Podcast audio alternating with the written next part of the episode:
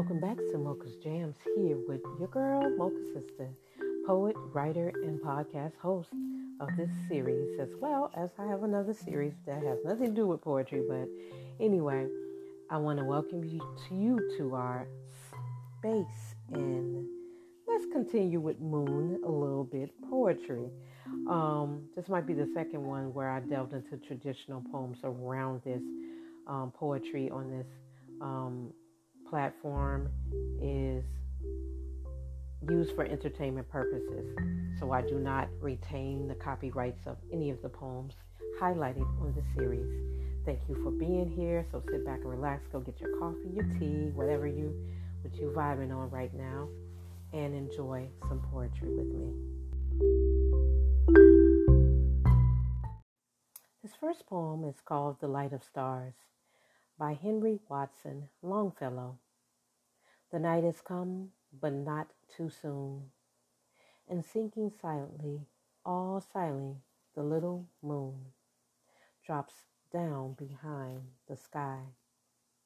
There is no light in earth or heaven, but the cold lights of stars, and the first watch of night is given to the red planet Mars. Is it the tender star of love? The star of love and dreams? Oh no, from that blue tent above, a hero's armor gleams. This poem is by Gerard Manley Hopkins, The Starlight Night. Look at the stars, look up at the skies. Oh, look at all the fire folks sitting in the air, the bright burrows, the circle shadows there, down in dim woods, the diamond elves, the elves' eyes, the gray lawn cold where glow, where quick gold lies. When beat, wide beam, airy arabelle set on a flare, flake doves sent floating forth at a farmyard scare. Ah well, it is all a purchase, all is a prize. So this is more like a sonnet in the Victorian poetry type of genre. It kind of asks the reader to look up at the stars, at the starlight night. Hopkins kind of compares the stars to numerous things, to people, people sitting in the night sky, the eyes of elves and diamonds. And so I like a lot of this figurative language that he uses, and I also like that he talks about, or the idea of darker patches of the night sky, what the night sky feels like, what it feels like.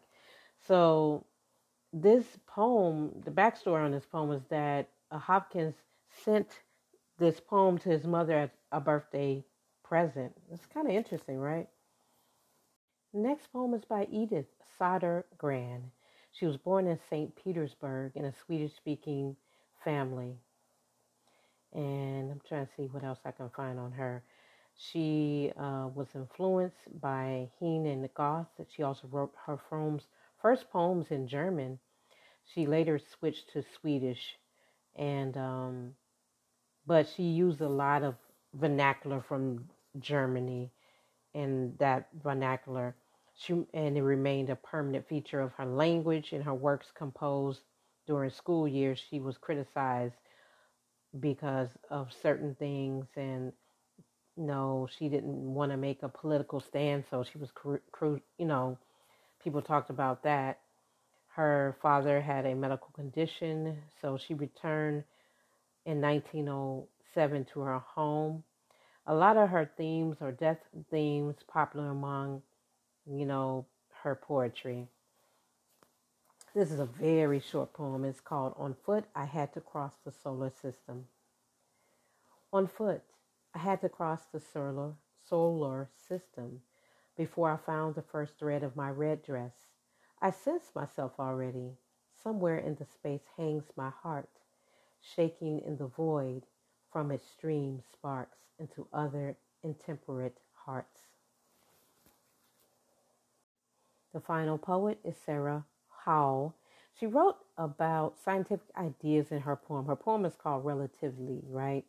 And she wrote this relating to Einstein's general theory of relativity, its impact on physics, and read it to Stephen Hawking, whom the poem is dedicated.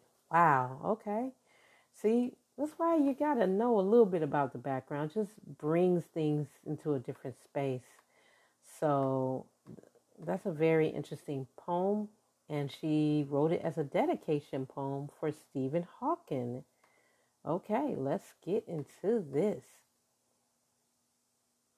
When we wake up brushed by panic in the dark, our pupils grope for the shape of things we know. Photoons loose from the slits like greyhounds at the track reveal light's doubleness in their cast shadows that stripe a dimmed lab's wall, particles no more. And with a wave bid all certainties goodbye, for what sure in a universe that dopplers away like a siren's midnight cry, they say, and flash seen from on and off a hurling train will explain why time dilates like a perfect afternoon, predicts black holes where parallel lines will meet, whose stark horizon even starlight, bent in its tracks, can't resist. If we can think this far, might not our eyes adjust to the dark? This is a great poem. I like it. The way she writes it, her format is like every two lines, and then she's using different ways to break the lines with either a hyphen or comma or something, but every two lines is the content of the poem, and it's done beautifully.